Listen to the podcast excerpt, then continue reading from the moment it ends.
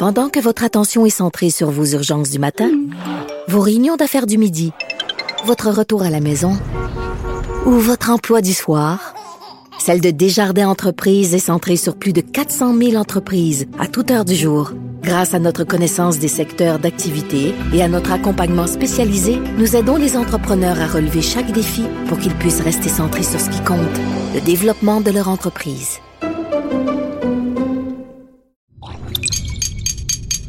Cube Radio. Il connaît tous les dessous de la politique. Chef du bureau d'enquête de l'Assemblée nationale. Antoine Robitaille. Là-haut sur la colline. Là-haut sur la colline. Cube Radio.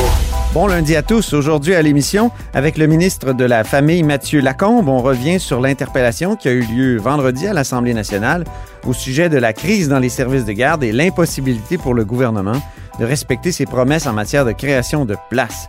Le ministre nous donne aussi quelques indices de mesures qu'il annoncera bientôt pour rendre le métier d'éducatrice plus attrayant. Mais d'abord, mais d'abord, c'est lundi, jour de chronique consti. On s'érotise une question constitutionnelle à la fois. La traduction constitutionnelle. La question constitutionnelle. Mais bonjour Patrick Taillon, Bonjour Antoine. notre chroniqueur constitutionnel à nous et accessoirement professeur de droit à l'Université Laval. Commençons par une nouvelle ce matin dans le Devoir. C'est ce jugement en Ontario. C'est un jugement qui date un peu, le 19 février. Euh, je ne l'ai pas lu, tu ne l'as pas lu non plus, mais c'est intéressant. On dit interdire la désinformation lors d'élections est inconstitutionnel.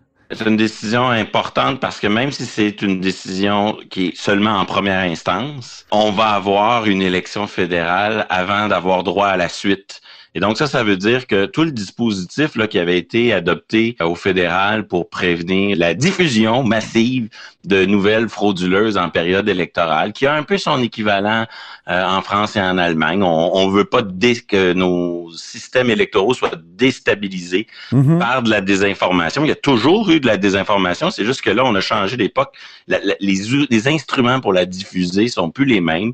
Et donc, c'est une préoccupation dans toutes les, les grandes démocraties. Le fédéral avait adopté des modifications à la loi électorale. Elles ont été contestées au nom de la liberté d'expression, fondement de l'État important, évidemment, mais qui, euh, ici, euh, euh, limite la capacité là, du droit électoral de, prévoir certains, certains verrous, certaines mesures de, sécurité.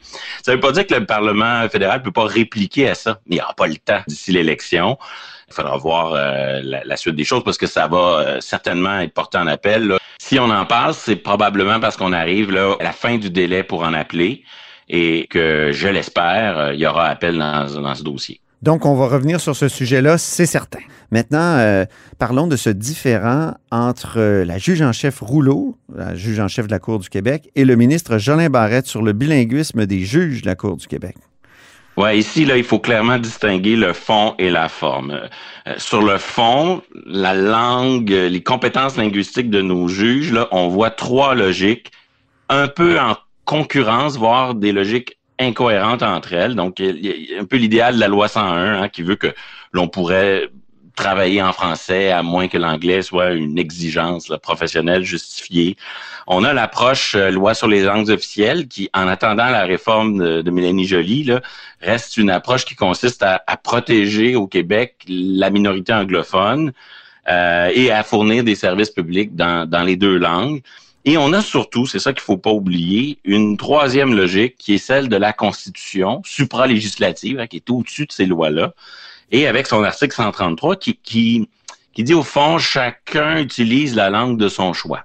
Ouais. Euh, ce qui veut donc dire qu'un un procès criminel 100% en anglais, c'est pas garanti parce qu'à tout moment, un autre avocat, un, un témoin peut arriver et utiliser son droit constitutionnel de témoigner en français ou, ou vice-versa. Et donc, euh, on se retrouve avec plusieurs incohérences euh, jurisprudentielles parce que cette norme de l'article 133, elle s'applique pas partout au Canada, elle s'applique au Québec, mais elle s'applique aussi aux cours fédérales dans toutes les provinces canadiennes, elle s'applique au Manitoba, qui n'ont pas la même capacité là, de fournir des standards de bilinguisme dans toutes les régions, dans tous les districts judiciaires.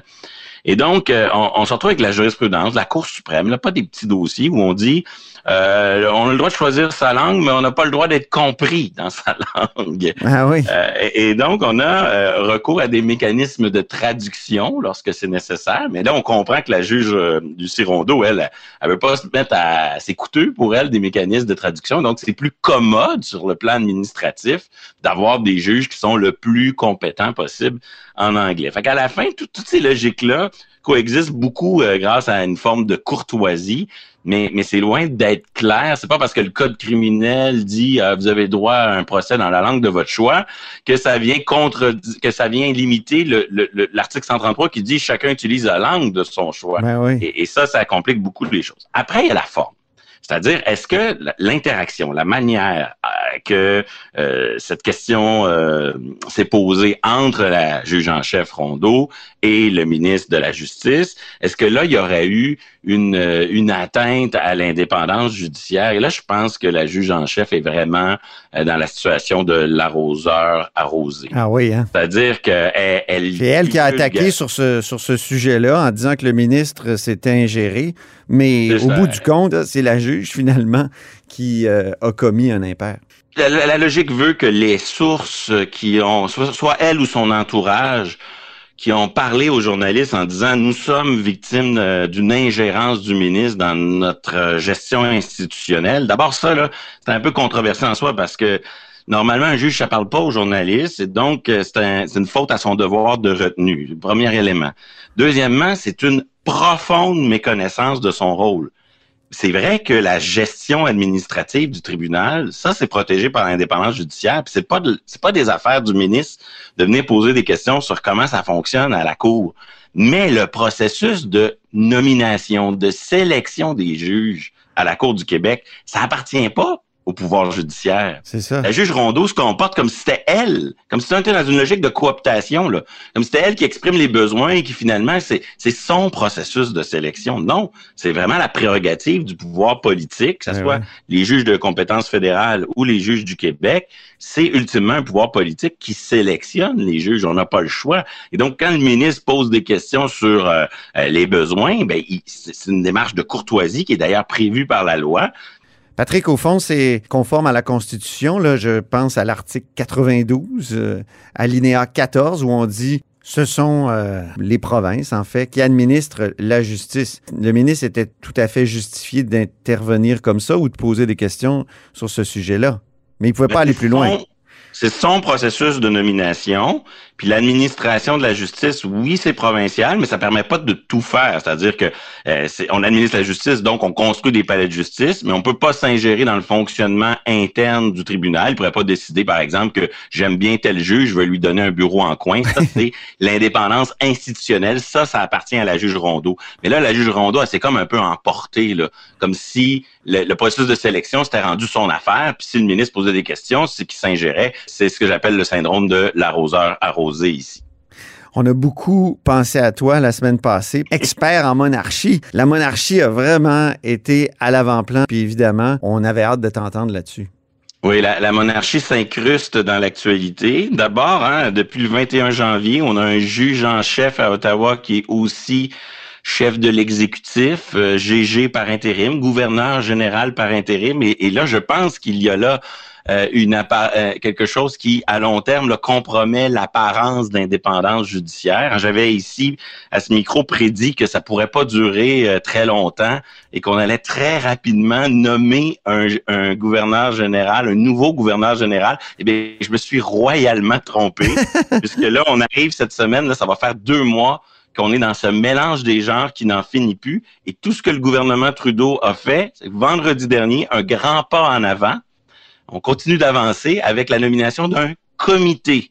Un comité qui, lui, va se réunir et analyser des candidatures et nous revenir probablement dans quelques semaines avec un GG. Mais je ne doute pas que ce comité va faire un bon travail, mais entre l'apport de ce comité puis le problème que le malaise qui perdure puis le problème que ça pose ces, ces semaines et ces semaines où le juge en chef occupe les deux fonctions, il me semble que le moindre mal aurait été de procéder plus rapidement à une nomination. Ça, c'est pour Ottawa, mais, mais la monarchie s'incruste aussi à Québec. À même vendredi, vous en parliez dans le, le bulletin des, des bulletineuses, ici, Oui. à ce micro-là. Pourquoi?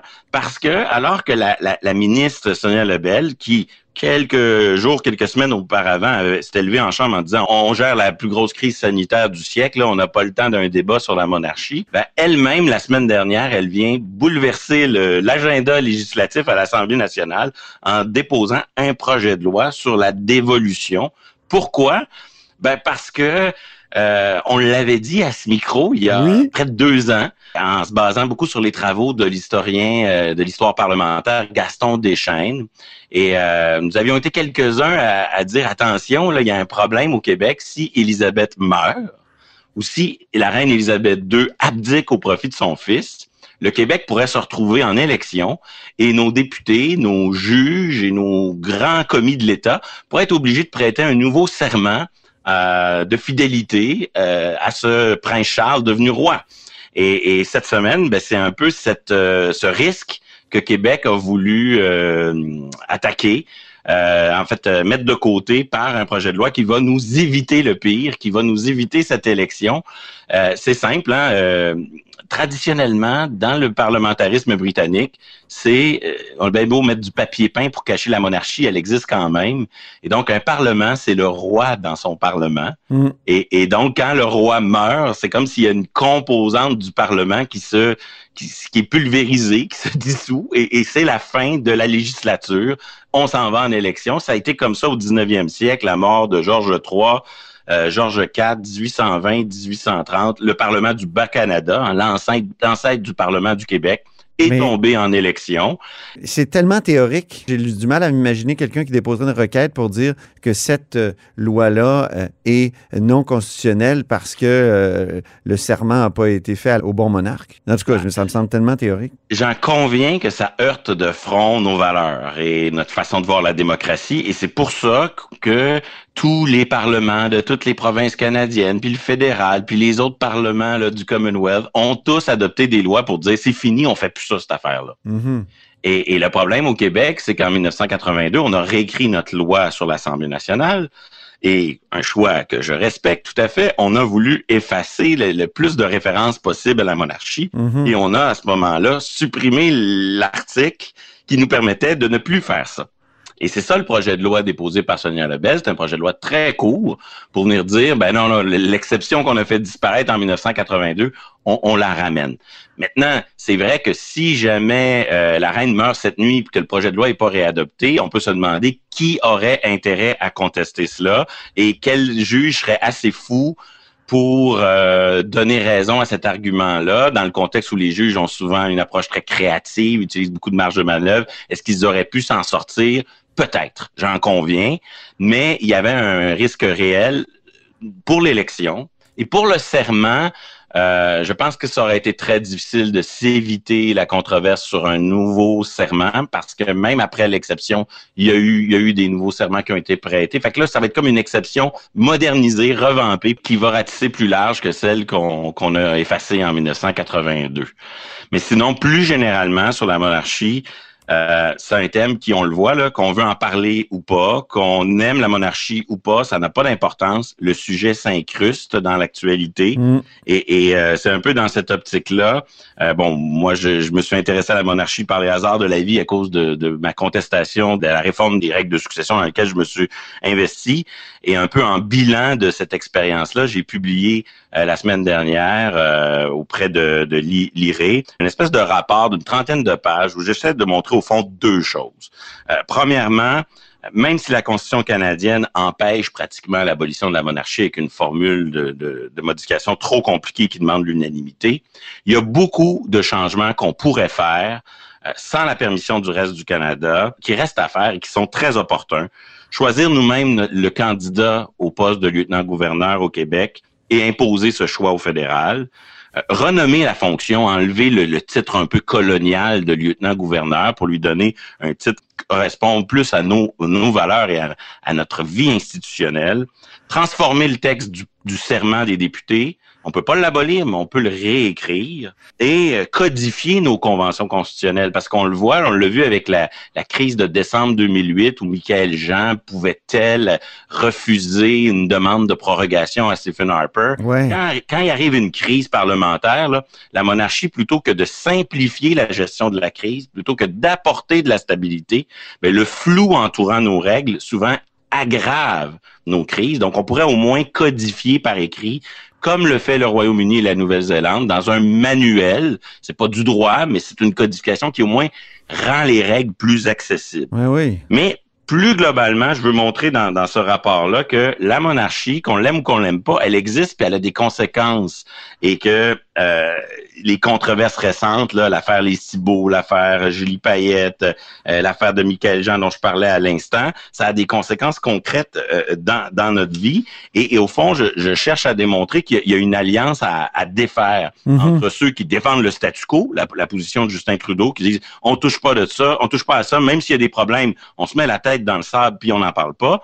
Et de l'autre, des, abolitionnistes trop idéalistes qui, euh, à force de rêver au grand soir de, l'abolition totale, font le jeu des partisans du statu quo et, et- et se privent de réformes qui pourraient très sérieusement à- à- à améliorer nos institutions. Donc, ça fait une trentaine de pages, ça se veut très accessible, mais, mais surtout, c'est euh, un effort de, de documenter un peu tous les petits problèmes, tous les petites controverses. Si la reine meurt demain, si la reine abdique demain, qu'est-ce qui pourrait poser problème à Québec et Ottawa? Comme la, la, la question dont nous venons de parler. Quelles, quelles ont été les controverses des dernières années? puis Quelles leçons tirer de tout ça? C'est sur le site de, de l'IRE, euh, très facilement accessible. On va le mettre en lien sur notre page Facebook. Merci infiniment, Patrick. C'est moi qui vous remercie. C'était Patrick Taillon, notre chroniqueur constitutionnel et accessoirement professeur de droit à l'Université Laval. Vous êtes à l'écoute de là-haut sur la colline.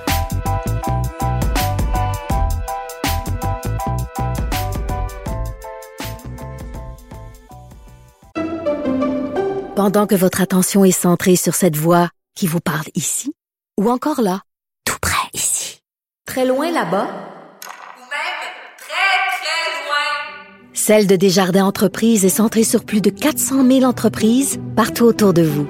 Depuis plus de 120 ans, nos équipes dédiées accompagnent les entrepreneurs d'ici à chaque étape pour qu'ils puissent rester centrés sur ce qui compte, la croissance de leur entreprise.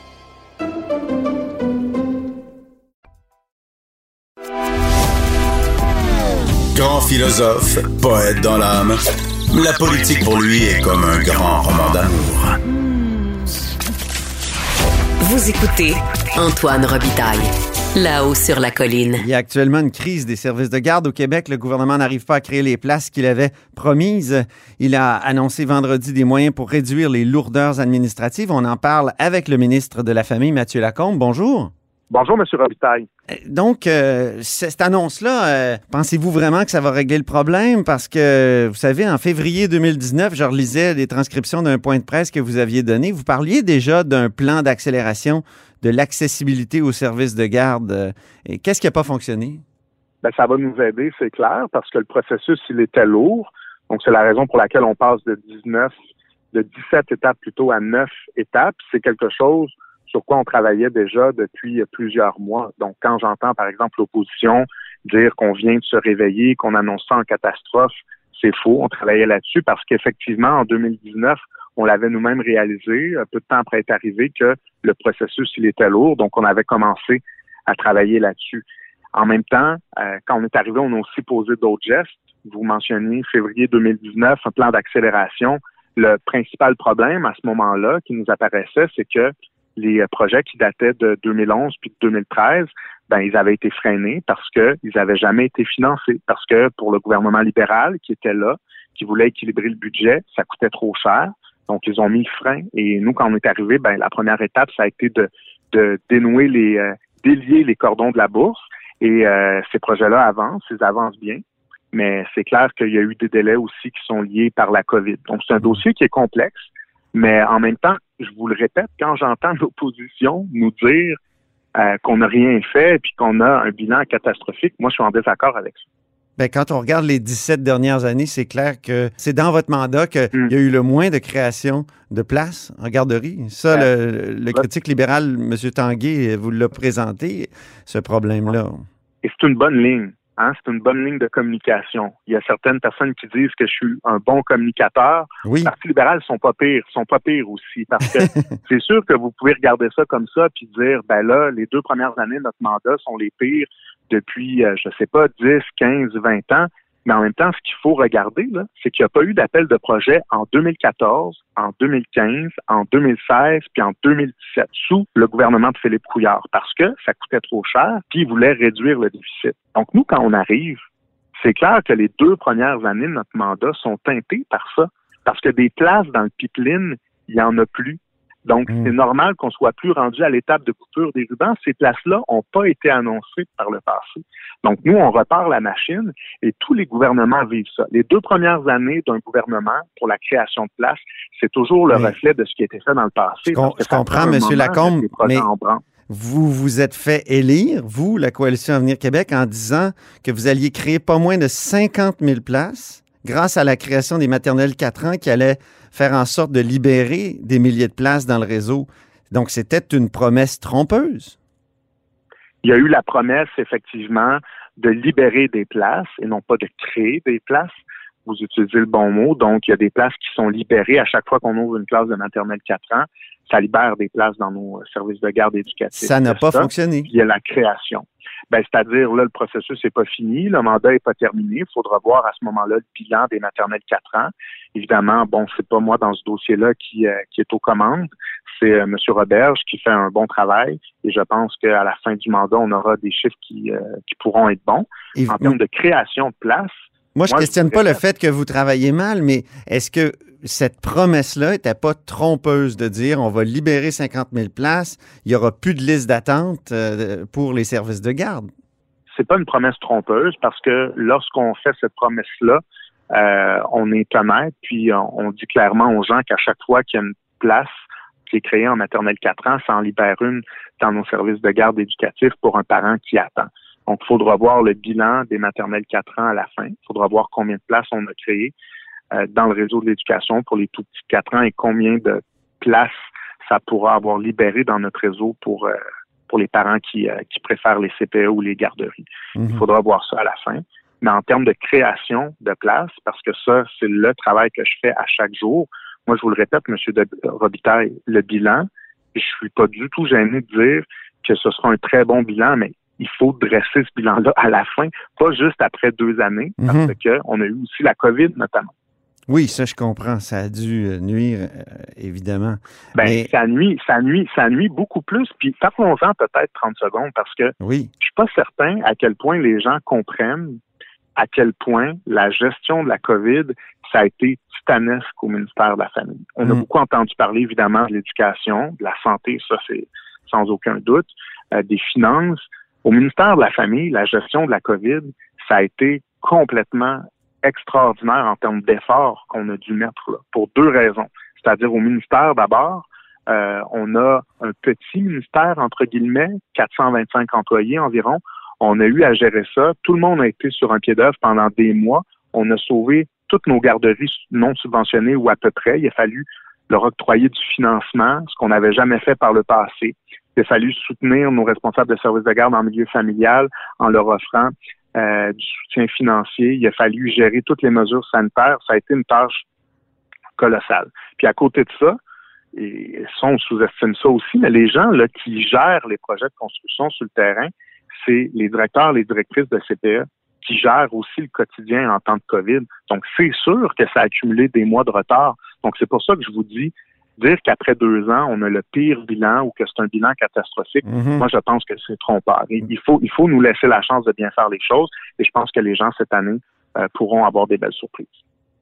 Vous dites que votre bilan va être bon euh, à, la, à la fin de votre mandat. Donc, aux prochaines élections, est-ce qu'il y aura plus ou moins de place en service de garde que lorsque vous avez pris le pouvoir? C'est une question, ça, que je me suis fait poser dans, l'interpellation, puis c'est une question que vous soulevez aussi dans, dans votre texte de, de cette fin de semaine. Encore une fois, la difficulté qu'on a, et je pense que les gens qui nous écoutent vont comprendre, c'est que nous, on travaille de notre côté pour créer des places en CPE, par exemple. Et ça, je vous le disais, effectivement, moi, je pense qu'à la fin, notre bilan va être bon. Dans les deux dernières années, ce que nous, on a mis en place, ça va faire en sorte qu'on va procéder à beaucoup d'inaugurations. Le bilan va être bon, donc. Mais de l'autre côté, on se bat aussi contre le fait qu'il y a de plus en plus de responsables de services de garde en milieu familial qui décident d'arrêter, de nous redonner leur permis puis de passer à autre chose. Oui. Pendant la crise de la COVID, là, euh, il y en a beaucoup plus qu'à l'habitude qui ont fait ce choix-là. On en a 7300. Ça, c'est, c'est énorme. là. On a perdu en fait 7300 places en milieu familial. Et euh, c'est sûr que ça fait en sorte qu'on a moins de places qui sont offertes puis que la liste d'attente a grimpé. Mais honnêtement, est-ce qu'on peut objectivement dire que c'est la faute du gouvernement? Moi, je ne pense pas. Là, maintenant, il faut qu'on mette en place des, des, des, des mesures pour inciter plus de femmes et d'hommes à se lancer là-dedans. Puis on a une annonce qui s'en ouais. vient dans les prochaines semaines. Il y a des annonces qui s'en viennent, mais est-ce qu'il n'aurait pas fallu leur donner une prime COVID à ce moment-là? Il y a, il y a plein de travailleurs dans notre société qui ont eu des primes COVID. euh, Ben, on n'a pas appelé ça une prime COVID, ce qu'on leur a donné, mais ce qu'on a fait pour nos responsables de services de garde en milieu familial, c'est immense. Pendant la crise, ce qu'on a fait, c'est qu'on a maintenu la subvention qu'on leur donnait, même si pour certains, elles accueillaient pas d'enfants. Donc, il y en a qui ont décidé de fermer leurs portes en disant, moi, je suis inquiète pour ma santé, et on a continué de les rémunérer quand même. On a fait ce choix-là, même si ça coûtait cher, parce que le pari qu'on faisait, c'était si on leur retire leur financement et qu'elles se retrouvent du jour au lendemain sans revenu, elles vont passer à d'autres choses. Leur engagement, parfois, est assez fragile. Donc, on a maintenu ce financement-là. Ça a coûté des dizaines et des dizaines de millions de dollars soutenir le réseau pendant la crise. Donc, ça s'est pas appelé une prime COVID, mhm. mais le soutien financier qu'on leur a donné pendant la crise, moi, je pense que c'était la meilleure façon d'amoindrir le bilan. Mais en même temps, Est-ce qu'il Il y a était l'élément suffisant ou il aurait fallu en mettre plus? Je pense que honnêtement, le, le soutien financier qu'on leur a donné était suffisant. Moi, je pense qu'il était suffisant. Mais après, il y a l'élément humain. On, on parle quand même de, de femmes, pour la plupart, là, qui euh, accueillent dans leur domicile six enfants, donc qui sont potentiellement en contact avec 12 adultes différents. À un moment où, rappelez-vous, là, tout le monde euh, était paniqué à savoir qu'est-ce qui va m'arriver si Ouais. le virus, où on dit à tout le monde, vous pouvez plus voir vos frères, vos sœurs, vos parents, euh, vos neveux, vos nièces. Euh, mais à ce moment-là, ces femmes-là accueillaient quand même des tout petits chez elles, puis comme je vous disais, étaient exposées aussi à leurs parents. Mhm, Donc, je comprends qu'au niveau humain, il y en a beaucoup qui ont décidé de passer à d'autres choses. Ça, on peut pas se battre contre ça non plus. mhm. Euh, Il y a un lecteur qui m'écrit Le problème prioritaire est la pénurie de main-d'œuvre et non le manque de Mm. place en CPE. Euh, et donc, il dit c'est c'est ça le problème. Il faut arrêter de penser en termes de création de place. Êtes-vous d'accord avec ça? Ben, je suis d'accord à moitié parce que c'est la moitié du problème. Donc, il faut, il faut travailler sur les deux. Ça me rappelle, en Outaouais, on a promis un nouvel hôpital. C'est la même, même chose. Les gens nous disent, on n'a pas besoin d'un nouvel hôpital, on a besoin de plus d'infirmières. Et je répète la même chose. C'est exactement le même schéma, là. C'est-à-dire, ça nous prend euh, des infirmières, mais ça nous prend aussi des lits en Outaouais pour un nouvel hôpital. Ben, enfin, dans le dossier famille, c'est la même chose. Ça nous prend plus de main-d'œuvre, c'est clair.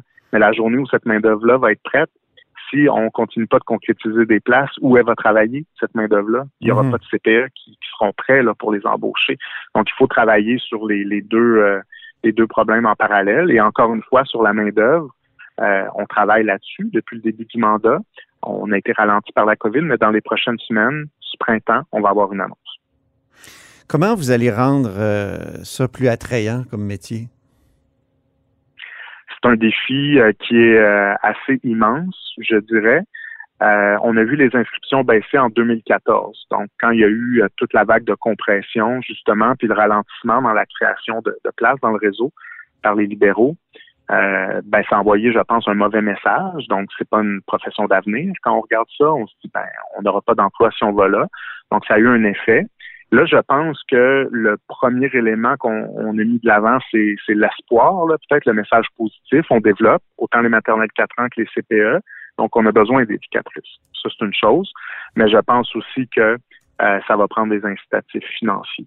Donc, Mhm. on est en train de regarder comment on peut, euh, dans ça, on a déjà pas mal regardé comment on peut les encourager, ces étudiantes ces étudiants à s'inscrire, euh, à persévérer. Des bourses, euh, j'imagine. ça, hein, ça va être des bourses. Ben, euh, c'est, ça fait partie de la réflexion, oui. Là, je vais, je vais me garder ça pour euh, pour l'annonce qui euh, viendra rapidement. Parfait. Mais c'est clair qu'il faut euh, qu'il faut poser des gestes pour avoir des éducatrices qualifiées là, qui ont fait leur DEC au Cégep pour travailler dans nos CPE. Puis en milieu familial, faut pas que j'oublie, euh, ça prend aussi des, des mesures pour euh, attirer davantage, comme je le disais, là, de, de, de femmes et d'hommes qui font de la garde en milieu familial. Puis pour euh, pour les inciter peut-être à prendre plus d'enfants aussi à leur charge, Mhm. parce qu'elles peuvent aller jusqu'à neuf enfants si elles ont une assistante ou un assistant. Donc, on travaille là-dessus. Euh, avec la fin de la pandémie, on dit souvent qu'il va y avoir des années folles après parce qu'il va y avoir une, une sorte d'euphorie. Est-ce qu'il pourrait y avoir euh, dans les services de garde le même genre de phénomène où là, il y aura moins de danger justement de recevoir euh, des, euh, des, des petits chez soi?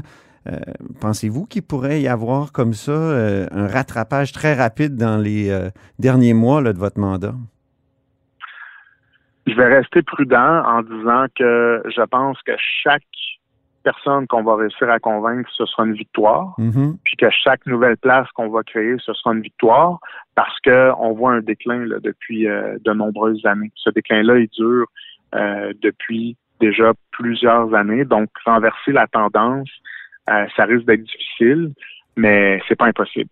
C'est là-dessus qu'on va travailler. Mais c'est clair que, que je dirais l'ambiance aussi. Euh, Monsieur Robitaille, je suis passé à travers des négos euh, qui ont été plutôt houleuses, à mon sens, euh, dans les derniers mois avec les responsables de services de garde en milieu familial. Puis c'est très difficile aussi de- de- d'inciter des gens à choisir ce métier-là. Quand pendant des mois, ce qui était euh, véhiculé dans l'espace public, c'est qu'elle gagne moins que le salaire minimum et que c'est très, très difficile comme métier. Donc, il faut aussi trouver des façons d'envoyer des messages positifs. Euh, moi, j'ai fait des rénovations cet automne. Euh, le, le coût des- du bois là, il a augmenté énormément. Est-ce qu'on ne devrait pas tenir compte de ça dans, quand on planifie un budget de CPE? On me dit que les, les chiffres n'ont pas été, euh, euh, les prévisions n'ont pas été ajustées. Euh, est-ce qu'on ne devrait pas en tenir compte? Et est-ce que vous vous attendez à des nouvelles sur ce plan-là dans le budget qui s'en vient le 25 mars? pas nécessairement dans le budget parce que c'est pas une mesure qui est budgétaire. Ça passe davantage par le Conseil du Trésor. Euh, et c'est pas quelque chose qui m'inquiète parce que les discussions, comme je vous le disais, sont déjà commencées. Puis on a vraiment, vraiment l'intention de, de régler tout ce, ce problème-là. Donc l'annonce que j'ai faite vendredi dernier, c'est pour euh, tout l'allègement.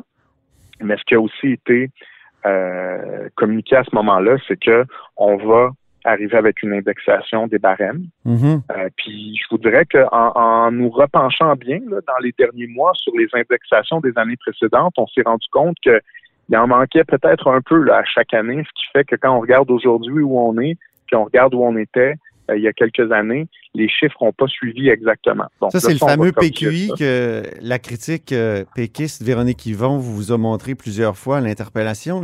Le, PQI qui descendait constamment, même sous euh, gouvernement caquiste?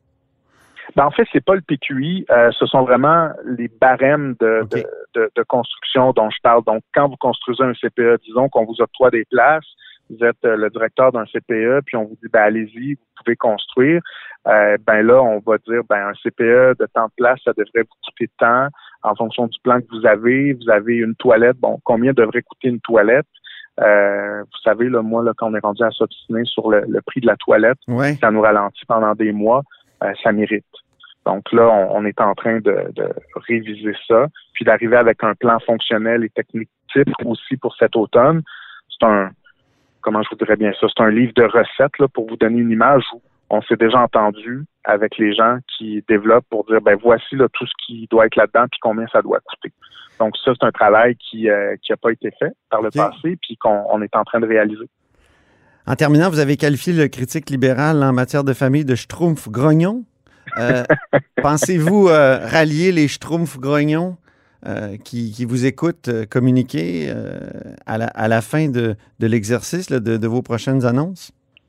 Ben, je, dois dire, la raison pour laquelle j'ai qualifié Marc Tanguay, le député de La Fontaine, qui est mon critique libéral, de Schtroumpf grognon, c'est que honnêtement, l'annonce qu'on a faite, c'était une bonne annonce. C'était une excellente annonce, et je le dis pas parce que c'est la mienne, je le dis parce que c'est le milieu qui nous dit ça, la QCPE, le Conseil québécois des services éducatifs à petite enfance, les unions municipales nous disent toutes que c'était attendu depuis des années.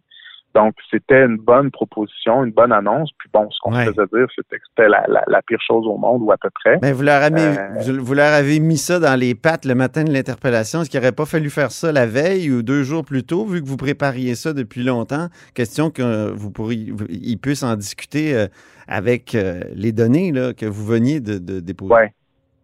Ben, c'est une bonne question. C'est un bon point que vous soulevez. Je vous avoue que moi, ma préférence, c'était de faire ça en arrivant, là, pour éviter de passer à travers deux périodes de questions, le mardi puis le jeudi, où euh, possiblement j'aurais à répondre à des questions parce que, bon, euh, c'était attendu de pied ferme, disons. Mais là, pour des raisons euh, d'agenda, c'est tombé ce matin-là. Mais en même temps, et c'était les journées de la journée de commémoration le jeudi. Mhm. Mais en même temps, c'était une bonne nouvelle aussi. Là. Donc, euh, c'était pas une mauvaise nouvelle qu'on essayait de faire passer en douce, euh, sans donner euh, le temps à l'opposition de se préparer. C'est une bonne nouvelle. Euh, mais c'est la raison pour laquelle j'ai qualifié Marc Tanguay de, de Schtroumpf-Grognon. Mais moi, là, je, M. Robitaille, je, je me laisse pas ébranler par la critique. Je garde le cap. Je sais très bien que le Parti libéral et le Parti québécois savent comment ça fonctionne, savent très bien que si on n'a pas eu d'appel de projet en 2014 puis 2018, il y en a eu un à la fin 2018, mais s'il n'y en a pas eu de 2014 à 2017, ben, c'est normal que nos deux premières années de mandat soient plus minces, Mhm. euh, mais que ces places-là s'en viennent, qu'on a eu la gestion de la pandémie. Moi, je suis fier de tout le monde sur le terrain. Puis, euh, je vous le dis, les gens sur le, sur le terrain là, nous disent que ça n'a pas bougé autant depuis dix ans. Donc, moi, quand je me fais dire ça par les gens qui ont les deux mains dedans à chaque jour, puis qui construisent des CPE, ben, ça ne peut que me rendre optimiste. Ben, merci beaucoup. Espérons que c'est pas juste euh, de la communication. Non, non, et ça me fera plaisir de revenir peut-être dans quelques mois avec vous pour qu'on puisse euh, regarder là, les chiffres. Vous allez voir, ça bouge rapidement. Merci beaucoup, Mathieu Lacombe. Merci, M. Robitaille. Mathieu Lacombe est ministre de la Famille du gouvernement Legault. Et c'est tout pour La Haut sur la Colline en ce lundi. Merci d'avoir été des nôtres. N'hésitez surtout pas à diffuser vos segments préférés sur vos réseaux. Et je vous dis à demain.